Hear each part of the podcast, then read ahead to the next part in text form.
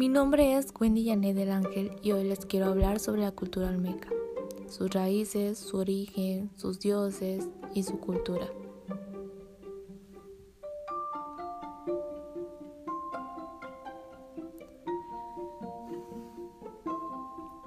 La cultura olmeca es también conocida como la madre de las culturas de Mesoamérica y representa una de las culturas más antiguas que poblaron y florecieron en el continente americano.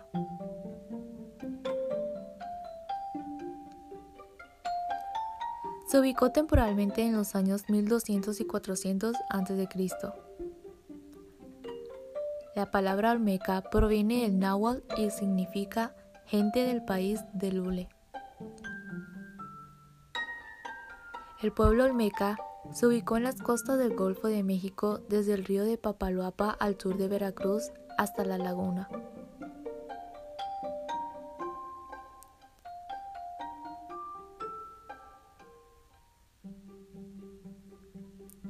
La civilización olmeca se construyó principalmente alrededor de tres centros ceremoniales, que destacan ser los más importantes. San Lorenzo, La Venta y Tres Zapotes. San Lorenzo es el centro olmeca más antiguo situado en la cuenca del río Coatzacoalcos, en el estado de Veracruz, siendo del año 1150 a.C., época en la que data la mayor parte de las esculturas y elementos arquitectónicos que caracterizan a la cultura olmeca y que muchas de ellas aún se conservan en el sitio.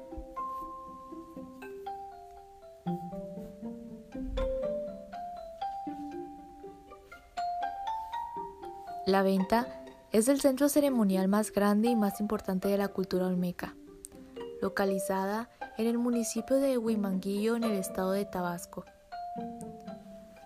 En la venta se han encontrado numerosas tumbas con cerámicas y figuras de piedra se han encontrado cabezas colosales y que también se dice que se pudo albergar entre 18.000 habitantes.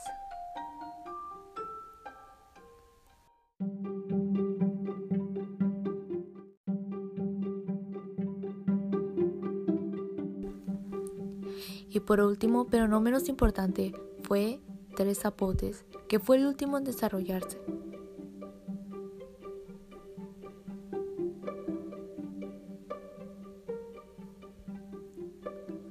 Los olmecas, al igual que otros pueblos mesoamericanos, practicaban una religión politeísta. Estas entidades se relacionaban con hechos comunes de la vida, como la cosecha, la lluvia, el sol y la muerte. Huehueteotl era considerado su dios del fuego,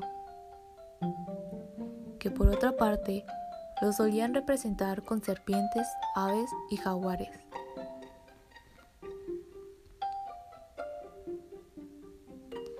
Consideraban al jaguar como una combinación de lluvia y fertilidad, y también como el animal más temido y poderoso, que como tributo los olmecas realizaban en su honor sacrificios de sangre.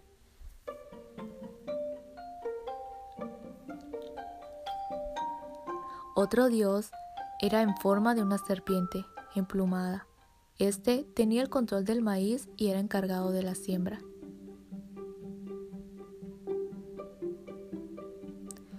Dice una leyenda que el hombre de las cosechas hace referencia a un individuo que sacrificó su vida para que las personas puedan producir su propio alimento.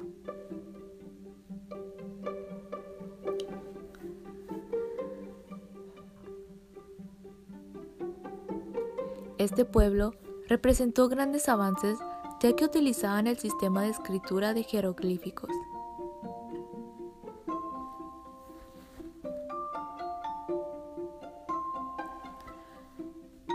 Un calendario de 365 días y sin olvidar mencionar que perfeccionaron un sistema matemático basado en una estructura vigesimal que representaba los números por medio de puntos y barras y que además también llevaban un control de sus eventos y que estos eran plasmados en rocas llamadas estelas.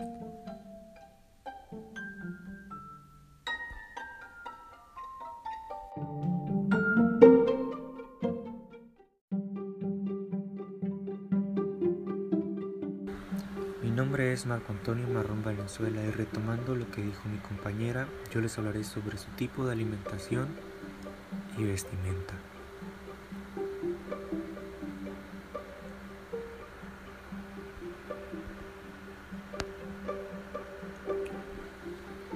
Su principal dieta era en base al maíz, pues comían tamales, tortillas y bebidas de maíz. Comían también frijoles, calabazas, chiles y tubérculos, como el camote y la jícama. Se dice también que tal vez estos fueron los inventores del chocolate, pues ya comían cacao.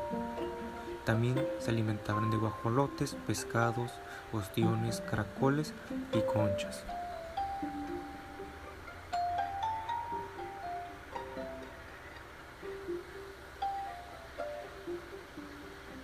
La vestimenta de los hombres, si pertenecían a la clase subordinada, tapaban su cuerpo con calzones de manta y al tratarse de gobernantes, jefes y miembros de alta sociedad, utilizaban un taparrabos o maxatl, donde se combinaban el algodón y el cuero en su manufactura.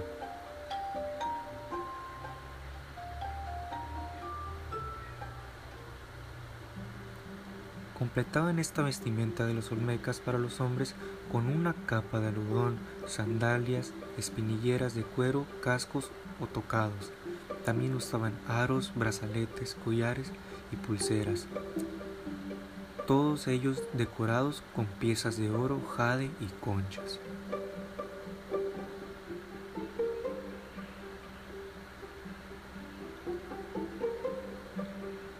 El ropaje olmeca femenino en las clases bajas se limitaban a faldas de algodón y sin nada que cubrirse con sus pechos. Las mujeres de alto estrado portaban vestidos de mejor elaboración a base de algodón ricamente teñidos, tocados para la cabeza en variados materiales como sandalias de cuero, con pedrería, aretes, pulseras y collares confeccionados, ya sea en oro, jade u otras piedras preciosas.